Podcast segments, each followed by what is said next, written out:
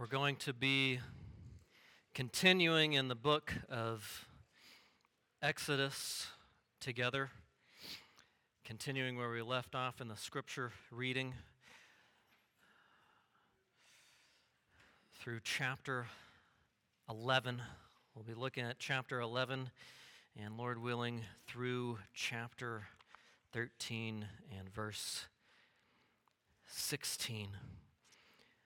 And as you turn there, I'd like to pray for the preaching of this message. God of glory, to think of preaching about the death of the firstborn and the Passover and the substitute lamb slain in the place of your people is a weighty thing. What man is sufficient to preach of such glorious things. It makes a man want to sit down and be silent rather than speak. But this is a time for speaking, this is a time for seeing your glory. So we pray that you would strengthen our weak bodies and minds to behold you and to comprehend the greatness of your love and that you would carry out such destruction to carry out such a great deliverance, which would absolutely change the world. Pray that you help me to preach with clarity, with passion. I pray that this would be the most fruitful sermon that I have ever preached in terms of your words being echoed from the mouths of the whole congregation to our children of your Passover and cross work and that that word would sound forth to children yet to be born, that this sermon would have a multi generational testimony of your salvation on the earth until you complete your entire salvation plan. And we wait for that day and the glory to come with hope. Amen. Exodus is about revealing God's name, it's about revealing his character and his will. It's about who God is and what God does. And who is God? God is God. Nobody else is. No other thing is. And what does God do? He brings salvation. And when He brings salvation, He destroys and He delivers. And previously, in looking in Exodus together, we saw that the plagues in Exodus teach us that God alone has glory. They teach us who really has dominion on the earth. That Pharaoh and the false Egyptian gods don't. That only Yahweh is in charge. Uh, only God is the God of creation and history. They teach us who really controls geography and genealogy. And at this point, all the geography is destroyed. And in the plague of the firstborn, which we will read of, the genealogy is destroyed. It's Pharaoh's firstborn versus Yahweh's firstborn.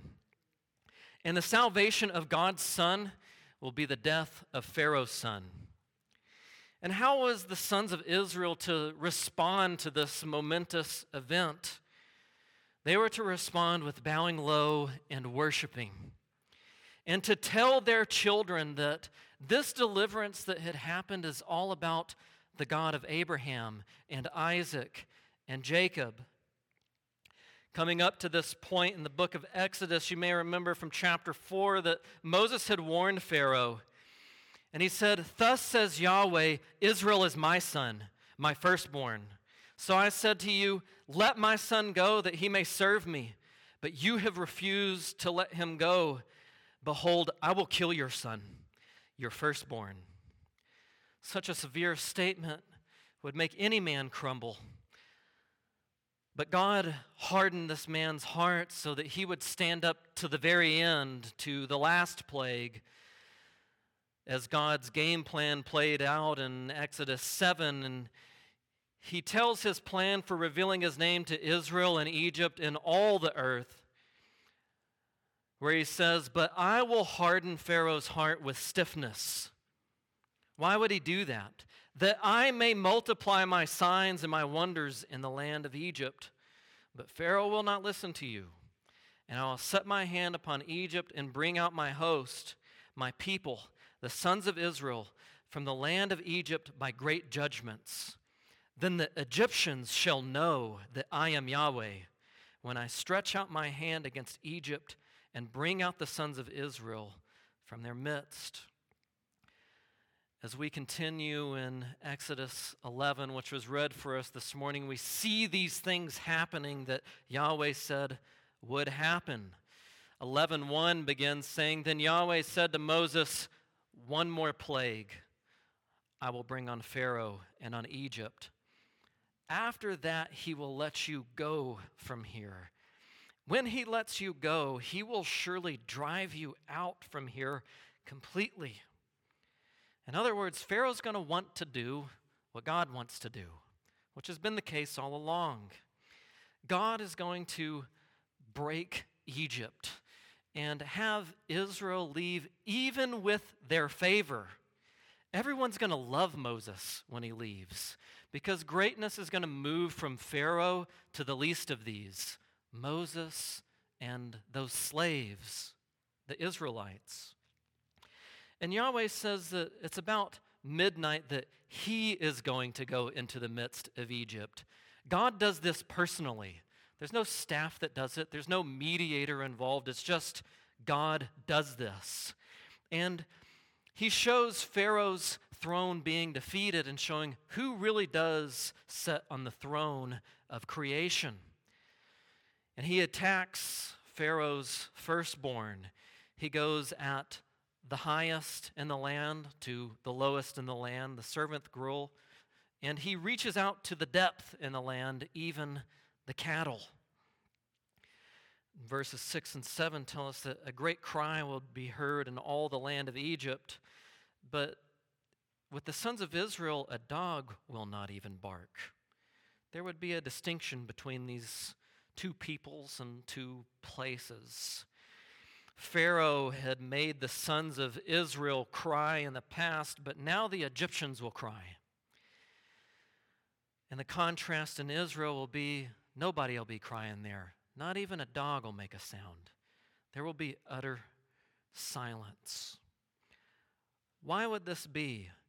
So that you, Pharaoh, may know how Yahweh makes a distinction between Egypt and Israel Pharaoh and his servants would learn that Pharaoh is nothing and Yahweh is everything. And they would learn this when they found that the next so called God of Egypt to the throne would be found dead. There was only one God who controls life and death, and it has never been Pharaoh.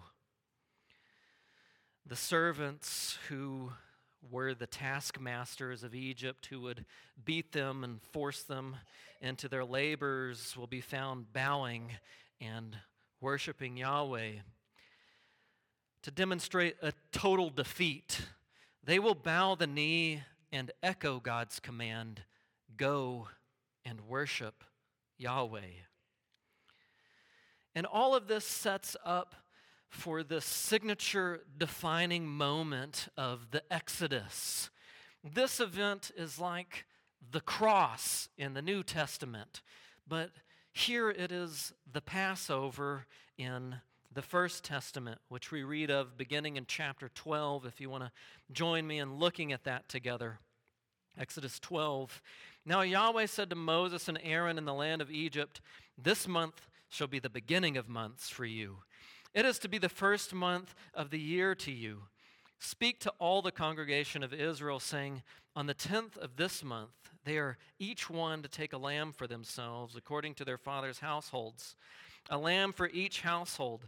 Now, if the household is too small for a lamb, then he and his neighbor nearest to his house are to take one according to the number of the persons in them. According to what each man should eat, you are to apportion the lamb. Your lamb shall be a male, without blemish, a year old. You may take it from the sheep or from the goats, and you shall keep it until the fourteenth day of the same month. Then the whole assembly of the congregation of Israel shall slaughter it at twilight. Moreover, they shall take some of the blood and put it on the two doorposts and on the lintel of the houses in which they eat. And they shall eat the flesh that night, roasted with fire, and they shall eat it with unleavened bread and bitter herbs. Do not eat any of it raw or boiled at all with water, but rather roasted with fire, both its head and its legs, along with its entrails. And you shall not leave any of it over until morning. But whatever is left of it until morning, you shall burn with fire.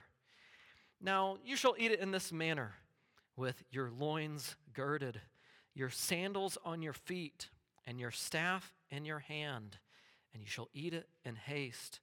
It is the Passover of Yahweh. And I will go through the land of Egypt, and on that night, and will strike down all the firstborn in the land of Egypt, both man and beast, and against all the gods of Egypt. I will execute judgments. I am Yahweh. And the blood shall be a sign for you on the houses where you are. And when I see the blood, I will pass over you, and there shall be no plague among you to destroy you when I strike the land of Egypt. This section of Scripture is like an order of service for the Lord's Lamb Supper.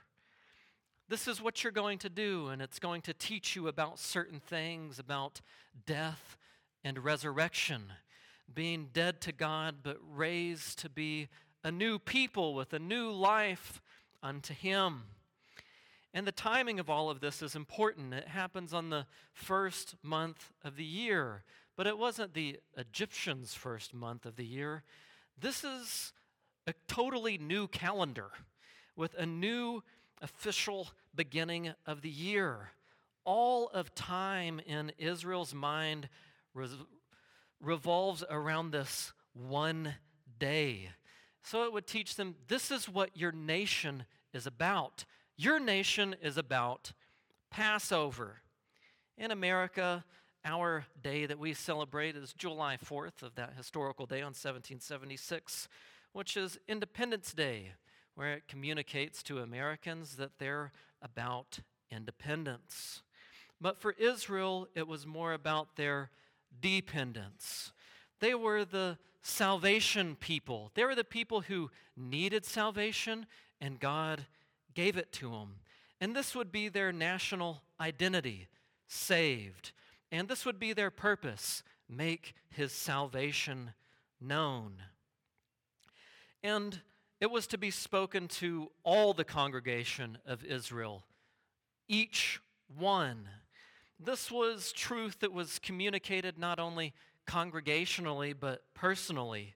It wasn't just something that was for the nation, but for you and your family and your neighbor. The entire societal structure of the nation was involved in this. This was an all consuming corporate event. Every single person was involved, every single person was served.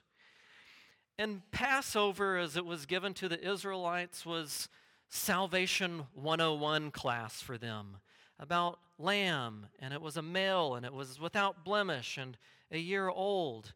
And the basics of salvation that they were learning was about sacrifice and atonement. Salvation involves sacrifice, and you can't have salvation without a worthy sacrifice a lamb, male, unblemished. The nation needed to know that sacrifice is related to salvation and that sacrifice was tied to creation. It would happen at twilight, it would happen at evening, but in the morning things would be different. The things that were slaughtered in the darkness would bring about a new day with the time and the things of darkness being gone and coming into a time of light. How was this sacrifice to be understood? By believing and listening to what God says about blood atonement, which blots out the sins of those who trust and obey Him. And they were to eat the flesh. Why was it roasted? Why was the bread to be unleavened? Well, the point is to teach them salvation is to be quick. Why was it not to be raw? Well, they needed the blood for their doorpost. Why was it not boiled? That takes too long. Why did it have to be quickly? Because God's deliverance is quick, it's swift, it doesn't struggle. And these actions were showing them what deliverance was like. And why would they have bitter herbs with this deliverance meal? To remember salvation from bitter days, and that when God did it, it was quick, it was decisive. And why were there to be no leftovers? Because it was decisive. They'd been delivered. You're not going by, back. There's no leftovers. You don't linger. Remember Lot's wife? You exit, you don't look back, and you keep going. You have a new life, and the remnants of the old are gone forever. So eat it. Gird up the loins of your mind to think about these things, prepare for your deliverance, and walk in it. These instructions here, as you notice, are they're God focused. They're not self focused. This was Yahweh's Passover. And he repeats this phrase that is repeated throughout all this book of Exodus I am Yahweh. And this is the Passover. This Passover salvation is the, the signature move of God's name, which you see in our Lord Jesus, whose name means Yahweh saves. And there is no other name under heaven by which men must be saved. And this Passover also teaches that salvation is by grace alone. And it's a grace that's brought to you by God providing a sacrifice, God providing atonement. And so the people would learn if you want mercy and grace, God has to give you a sacrifice. He has to provide atonement. And if you don't have sacrifice and judgment, or if you don't have sacrifice and atonement, you get judgment. So, what was learned in Salvation 101 class was to be remembered forever, which we see in that tie to the Feast of Unleavened Bread, that it's to be a memorial. We're picking up in chapter 12, verse 14. Now, this day will be a memorial to you. And you shall celebrate it as a feast to Yahweh throughout your generations. You are to celebrate it as a perpetual statute. Seven days you shall eat unleavened bread, but on the first day you shall remove leaven from your houses. Whoever eats anything leavened from the first day until the seventh day, that person shall be cut off from Israel. Now, on the first day there shall be a holy convocation, and on the seventh day there shall be a holy convocation for you. No work at all shall be done on them, except what must be eaten by every person that alone may be done by you. You shall also keep the feast of unleavened bread. For on this very day I brought your host out of the land of Egypt. Therefore you shall keep this day throughout your generations as a perpetual statute. In the first month, on the fourteenth day of the month at evening, you shall eat unleavened bread until the twenty first day of the month at evening. Seven days there shall be no leaven found in your houses. For whoever eats what is leavened, that person shall be cut off from the congregation of Israel, whether he is a sojourner or a native of the land. You shall not eat anything leavened. In all your places of habitation you shall eat unleavened bread. Then Moses called for all the elders of Israel and said to them, Bring out and take for yourselves lambs according to your families and slaughter the Passover lamb. And you shall take a bunch of hyssop and dip it in the blood which is in the basin, and touch some of the basin that is in the basin to the lintel and the two doorposts. And none of you shall go outside the doorway of his house until morning. And Yahweh will pass through to smite the Egyptians. And he will see the blood on the lintel and on the two doorposts and Yahweh will pass over the doorway and will not allow the destroyer to come into your houses to smite you. And you shall keep this event as a statute for you and your children forever. And it will be when you enter the land which Yahweh will give you, as he has promised, you shall keep this new slavery. And it will be when your children say to you, What is the meaning of this new slavery to you? That you shall say, It is a Passover sacrifice to Yahweh, who passed over the houses of the sons of Israel in Egypt when he smote the Egyptians, but delivered our homes. And the people bowed low and worshiped. Then the sons of Israel went and did so, just as Yahweh had commanded Moses and Aaron, so they did. The importance of this day is hinted at because it's the first month of the year for Israel in their new calendar. God is making this an official national holiday, a memorial feast, a feast of remember redemption.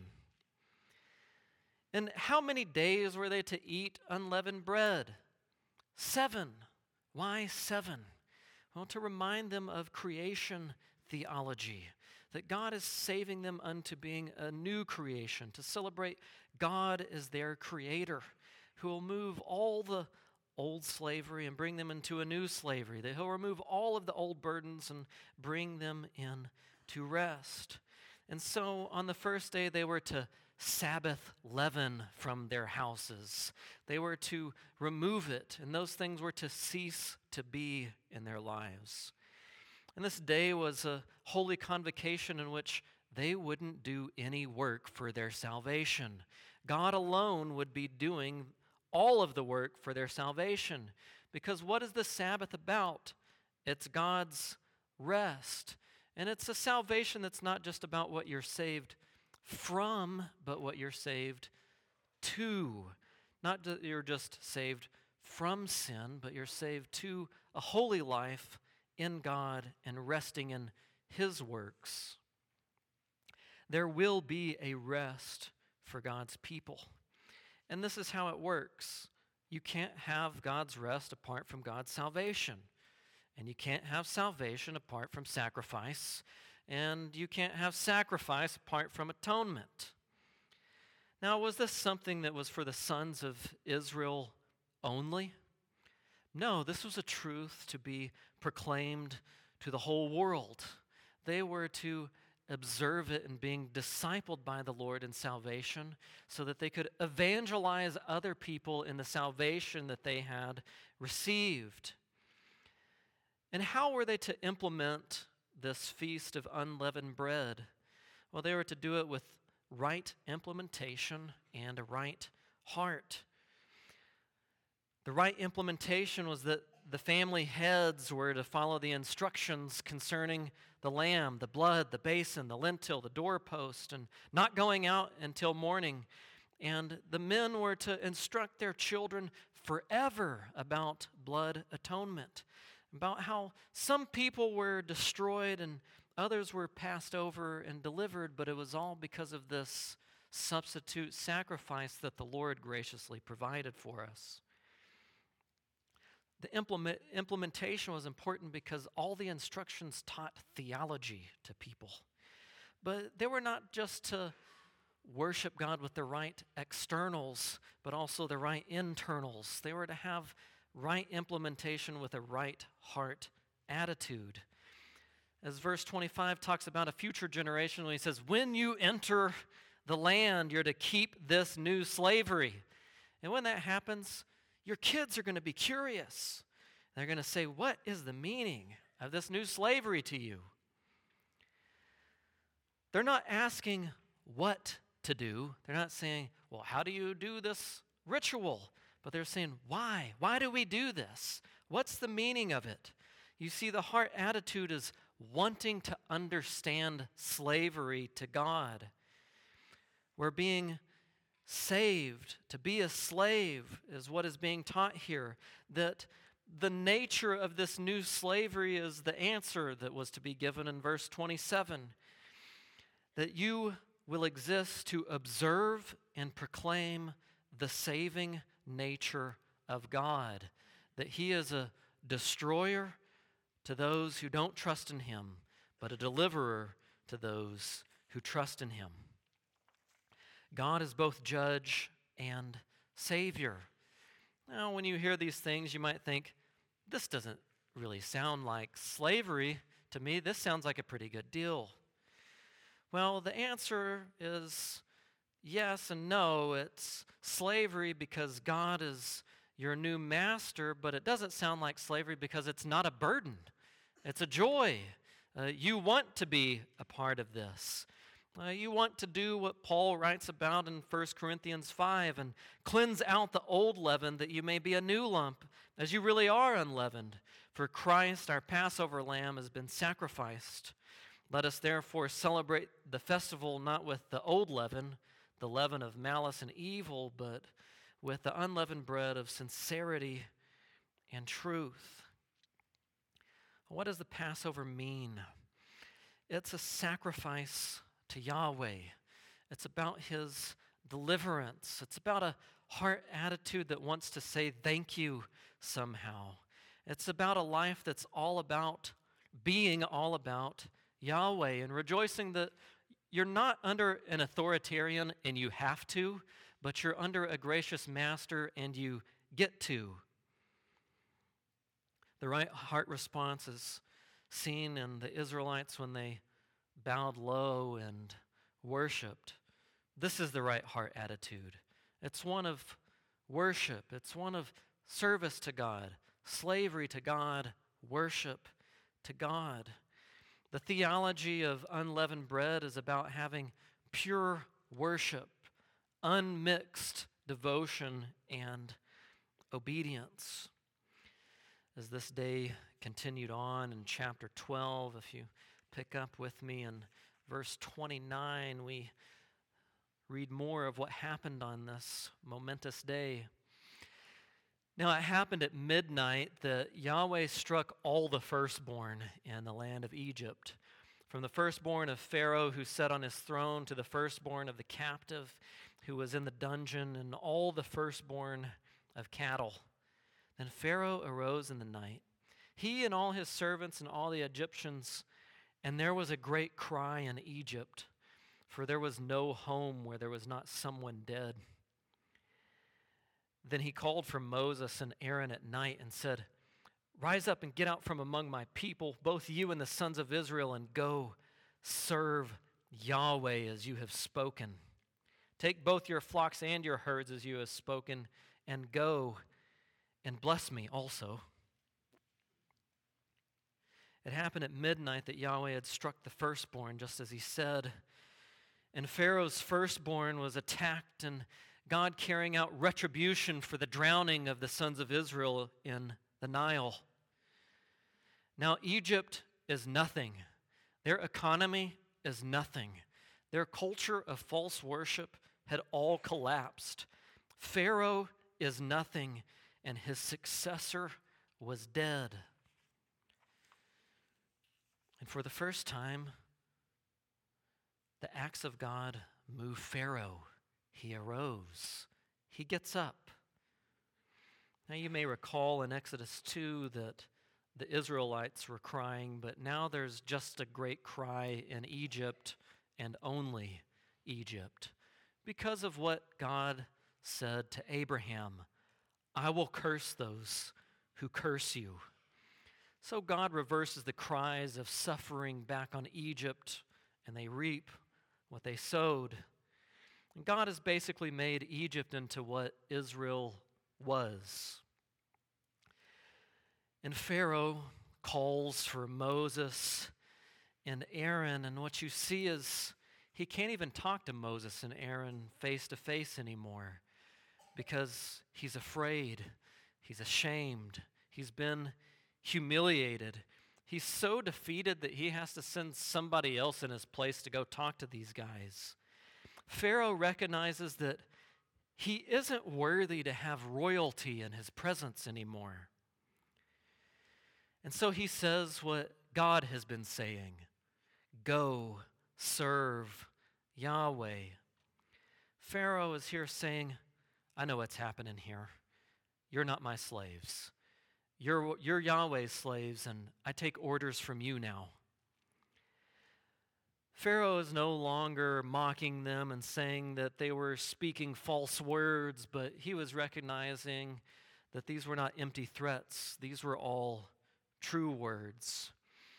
And he ends with saying, Bless me also, as only the greater can do to the lesser. Because Pharaoh recognized Moses and Aaron are greater, and I'm lesser. Pharaoh is learning Israel's identity and destiny, and that God is right. When God overcomes evil, you see that it's a real defeat of evil. He didn't just help the Israelites escape and sneakily sneak out in the middle of the night, but they were able to leave because God totally judged and totally defeated their enemies in past life. This teaches us that our God is the God who will totally defeat evil and will subjugate absolutely everything in creation to himself. Yahweh's word is happening exactly as he said, which we continue to see as we pick up in chapter 12 and verse 33. And the Egyptians strongly pressed the people to send them out of the land in haste, for they said, We will all be dead. So the people took up their dough before it was leavened with their kneading bowls, bound up in their clothes on their shoulders. Now the sons of Israel had done according to the word of Moses. They had asked the Egyptians for articles of silver and articles of gold and clothing. And Yahweh had given the people favor in the sight of the Egyptians, so that they let them have what they asked for. Thus they plundered the Egyptians. And the sons of Israel journeyed from Ramses to Succoth, about 600,000 men on foot, aside from the little ones. A foreign multitude also went up with them along with flocks and herds, a very large number of livestock. And they baked the dough which they had brought out of Egypt into cakes of unleavened bread, for it had not become leavened, since they were driven out of Egypt and could not delay, nor had they prepared any provisions for themselves. Now, the time that the sons of Israel lived in Egypt was 430 years. And it happened at the end of 430 years to the very day that all the host of Yahweh went out from the land of Egypt. It is a night to be kept for Yahweh, for having brought them out from the land of Egypt. This night is for Yahweh, to be kept by all the sons of Israel throughout their generations. We see here in this text that the sons of Israel plundered the Egyptians according to God's word. The Egyptians were totally defeated, morally defeated, economically defeated. The sovereign work of God in deliverance brought about recompense, giving back to the sons of Israel what was rightfully theirs and had been taken. And as we've already noted, they didn't just escape, but they were overcomers and about 600,000 men went out. Now you remember that this book of Exodus it begins with a list of the names of the sons of Israel. This is a reminder to be tracing the seed promise. Uh, to be tracing the family line through whom that seed would be born, who would crush the head of the serpent. This is a recognition that God is doing what he said he would do. What he said to Abraham Your children will be like the sand of the sea, and they'll also have the blessing of livestock. Now, we heard in this text also that there's a, a foreign multitude that went out with the sons of Israel. God's plan wasn't just for Israel. It was also for Egyptians to be saved and everybody in the whole planet to come and see the glory of the God of Israel and to join into that family, which we read of that uh, again in Revelation chapter 7, when there's a foreign multitude of every tribe, tongue, and nation giving praise to the God who deserves it. Why does Moses mention 430 years here? Well, because God has fulfilled what he said in Genesis 15 to their forefather Abraham to the very day. All the host of Yahweh have gone out. God has raised up his host. But what were they to do with this foreign multitude? Could that foreign multitude partake of the same salvation in the same way?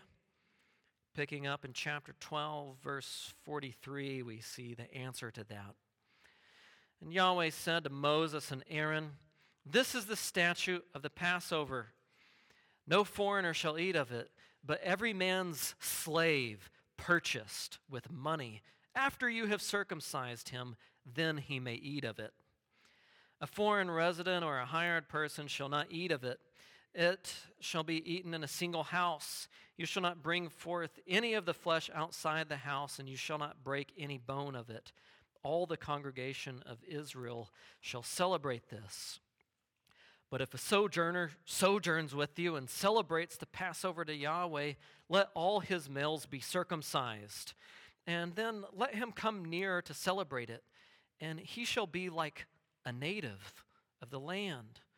But no uncircumcised person may eat of it. The same law shall apply to the native as to the sojourner who sojourns among you. So all the sons of Israel did as Yahweh had commanded Moses and Aaron, thus they did. And on the same day, Yahweh brought the sons of Israel out of the land of Egypt by their host. Who was it that could participate in the Passover? Well, only slaves who had been purchased, only slaves whose sons had been circumcised, only the redeemed. Well, why is there an emphasis on slaves? because that's what Israel was. But they were redeemed, they were purchased, and they were to think about foreigners in their midst the same way. Only the people of God can participate this. Only those who participate according to the same law. They're instructed to keep the sacrifice whole to do no violence to it, to not break it, which would set up for a theology of crucifixion, of no bones being broken because God will keep his substitute whole. He will keep Jesus as the ultimate Passover lamb whole. At this point, communicating that the sacrifice must be kept whole and the people of God are the only ones who participate shows them that it was holy for them. The sojourners recognized and were to be taught that only the people of God can celebrate by worshiping the same way. They also had to be circumcised. And it says that of a sojourner, he shall be like a native of the land. This is not just about redemption, but about the deliverance of a sojourner becoming like a native of God's land. They're to have the same experience, not a different one. There wasn't two ways of salvation, just one. The experience wasn't meant just for Israel, but the whole world. Now, it is for Israel but it was to extend in blessing to all nations. Here we're learning a theology of redemption in slavery, that it's not just for Israel, but the whole world. And that freedom from slavery is not only for Israel, but the whole world. That this is about God's people extending God's salvation blessing to God's entire world. Continuing on in chapter 13, we read about the sanctifying of the firstborn. Chapter 13, verse 1. Then Yahweh spoke to Moses, saying, Sanctify to me every firstborn, the first offspring of every womb among the sons of Israel, both of man and beast. It belongs to me. These redeemed people were to sanctify. They were to set apart to God who owns everything, every firstborn. And why were they to do that? Well, because they were learning that what's true of the firstborn is true of everybody, and that God owns everything, and He redeems every son that is connected to His firstborn. Continuing in Exodus 13:3, and Moses said to the people, Remember this day in which you went out from Egypt, from the house of slavery, for by a strong hand Yahweh brought you out from this place, and nothing leavened shall be eaten this day in the month of Abib. You are going out, and it shall be when Yahweh brings you to the land of the Canaanite, the Hittite, the Amorite, the Hivite, and the Jebusite which he swore to your fathers to give you, a land flowing with milk and honey, that you shall do this service in this month. For seven days you shall eat unleavened bread, and on the seventh day there shall be a feast to Yahweh. Unleavened bread shall be eaten throughout the seven days, and nothing leavened shall be seen among you, nor shall any leaven be seen among you in all your borders. And you shall tell your son on that day, saying, It is because of what Yahweh did for me when I came out of Egypt. And it will be as a sign to you on your hand and as a memorial between your eyes, that the law of Yahweh may be in your mouth. For with a strong hand Yahweh brought you out of Egypt. Therefore, you shall keep this statute as its appointed time from year to year and it will be when Yahweh brings you to the land of the Canaanite, as he swore to you and to your fathers, and gives it to you. And you shall devote to Yahweh the first offspring of every womb, and the first offspring of every beast that you own. The males belong to Yahweh. But every first offspring of a donkey you shall redeem with a lamb. But if you do not redeem it, then you shall break its neck. And every firstborn of man among your sons you shall redeem. And it will be when your son asks you in a time to come, saying, What is this? Then you shall say to him, With a strong hand Yahweh brought us out of Egypt from the house of slavery. And it happened when Pharaoh hardened his heart with stiffness about letting us go that Yahweh killed every firstborn in the land of Egypt both the firstborn of man and the firstborn of beast. Therefore I sacrifice to Yahweh the males, the first offspring of every womb, but every firstborn of my sons I redeem. So it will be as a sign on your hand and as phylacteries between your eyes. For with a strong hand Yahweh brought us out of Egypt. This is where everything comes together, where the God who is and was and is to come pulls together the past, the present, and the future with a focus now on a future generation. The generation who would enter into the promised land. They were to celebrate this corporate, personal Passover across multiple generations. Here we learn that God's message of salvation is personal and multi generational. And, in, and you shall tell your son on that day, saying, It is because of what Yahweh did for me when I came out of Egypt. Why is that weird for somebody in the future, in the land, to be saying, it's because of what Yahweh did for me when I came out of Egypt. Because the person who's saying this wasn't there. They hadn't even been born yet. Well, what day are they talking about? They're talking about the Passover. And the person who's saying this is a future, yet to be born son of Israel that's dwelling in the land even hundreds of years later after the original Exodus. How can they say, because of what Yahweh did for me when I came out of Egypt? It's because God's acts aren't merely historical, they're personal. They weren't just for one generation, but multiple generations moving forward. From the Passover of the Exodus to the Passover when the Lamb of God was sacrificed on the cross. You could think about it this way in some songs that we know. Were you there when they nailed him to that tree? Or at the cross, at the cross where you first saw the light and the burden of your heart rolled away. We recognize in looking back at our Passover lamb, Christ, that those events that happened historically didn't get stuck during that time in history, but they're personal. We were there in Him. He was doing something for us. And this was to be a sign for them that involved their hand, this Passover meal that concerned their hand and their eyes.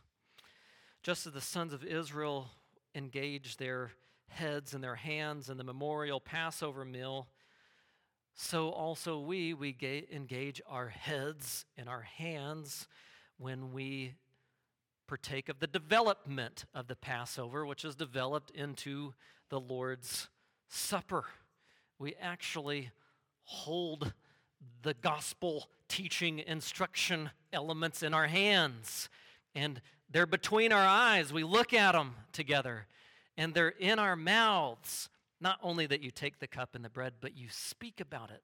You tell people what the significance of those things are and why you take them.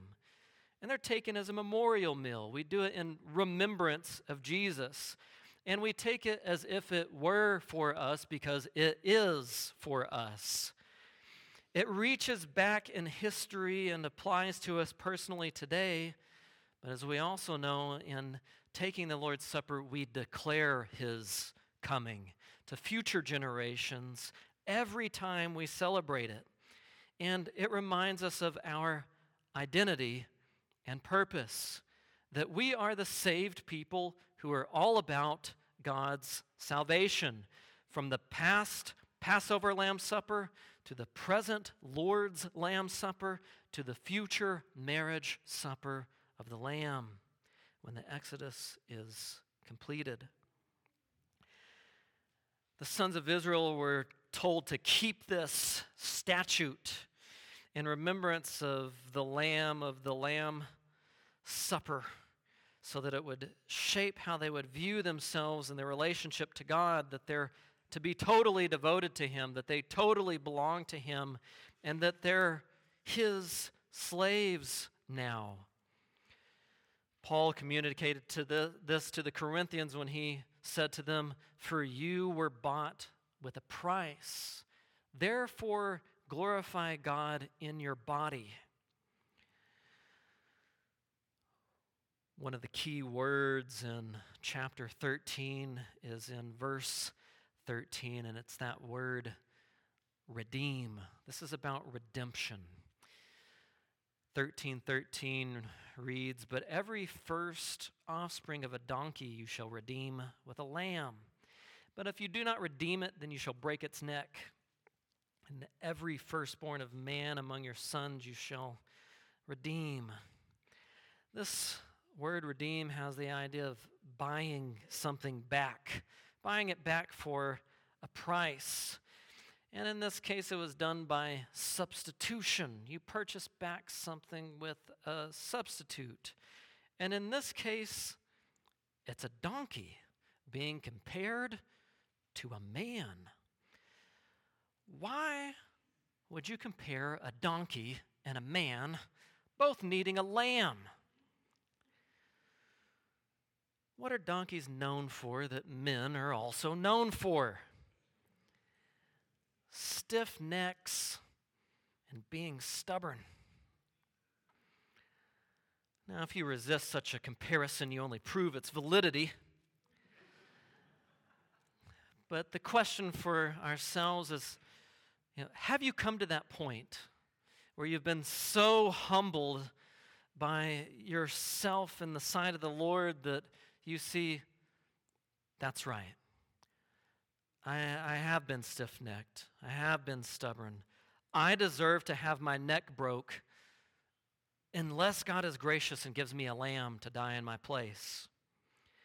Do you really believe that it is a trustworthy saying and deserving of full acceptance that Christ Jesus came into the world to save sinners, among whom I am the foremost?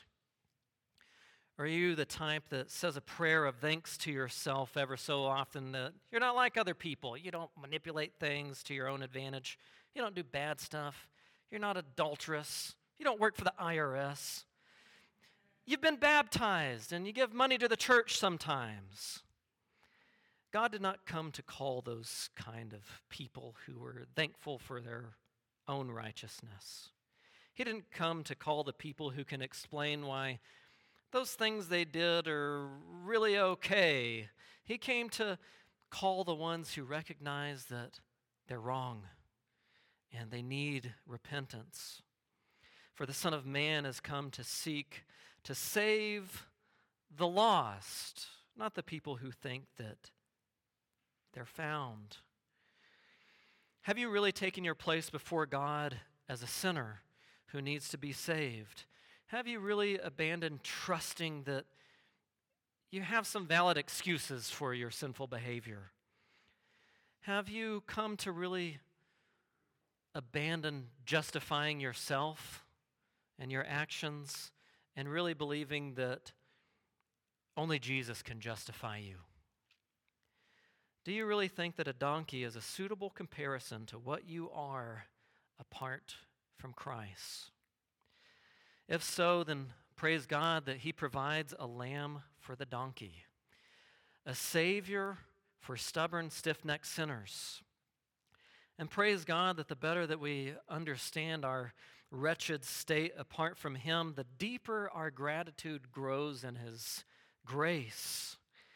Praise God for a blameless lamb in place of blame shifting man. Praise God for a spotless lamb in place of sin spotted man.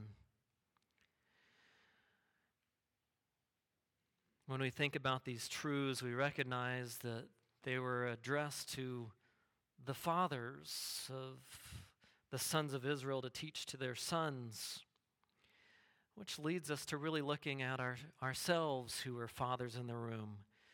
Fathers, do you teach your sons why you take the Lord's Supper? Do you teach them why you sacrifice?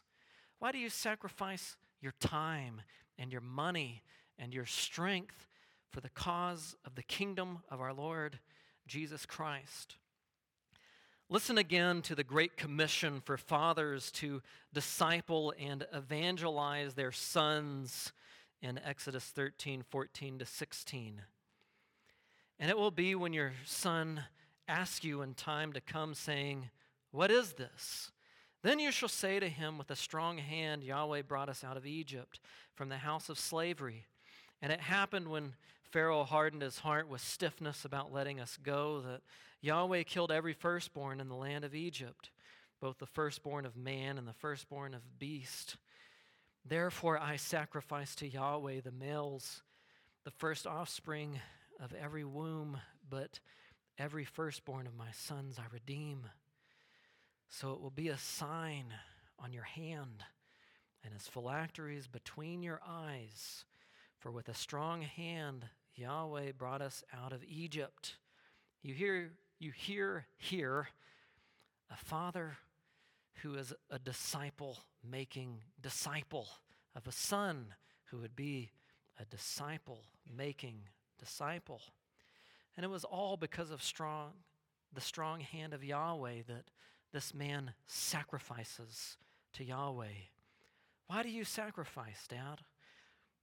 Because I know him, because I belong to him, because he delivered me. He delivered me from my old life and he's brought me into a new life. Dads, can you explain the meaning of the Lord's Supper to your children? And when you do it, can you also teach your children the testimony of how the Lord saved you? The beginning of Psalm 78 is instructive for us fathers in this way. I'll read you the first eight verses. Give ear, O my people, to my instruction. Incline your ears to the words of my mouth. I will open my mouth in a parable. I will pour forth dark sayings of old, which we have heard and known, and our fathers have recounted to us. We will not conceal them from their children, but recount to the generation to come the praises of Yahweh and his strength and his wondrous deeds that he has done.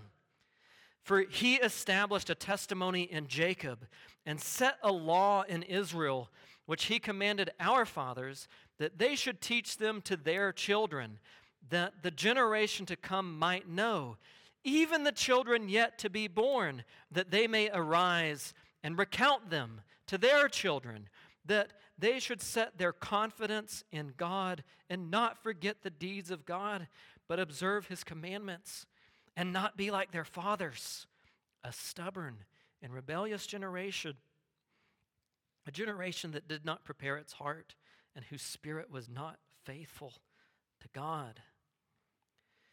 Men, we have inherited a legacy of theology, a legacy of fearing the Lord in bold, confident obedience that is to be passed down to our children and children yet to be born, to teach them about what does it mean to be a slave of God?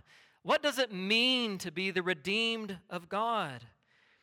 What does it mean that Jesus broke our slavery to sin through his substitute sacrifice? And how does that change how we live? This is a call to teach our children that God also predestined us to be conformed to the image of his Son, so that he would be the firstborn among many brothers, so that we would bear the family likeness of being like our elder brother, Christ, and to teach them that it's by the mercies of God that I present my body as a sacrifice, living, holy, and pleasing to God, which is my reasonable service of worship. It makes more sense than anything in life to serve God and to belong to Him, and for everything in your life to be holy to Him.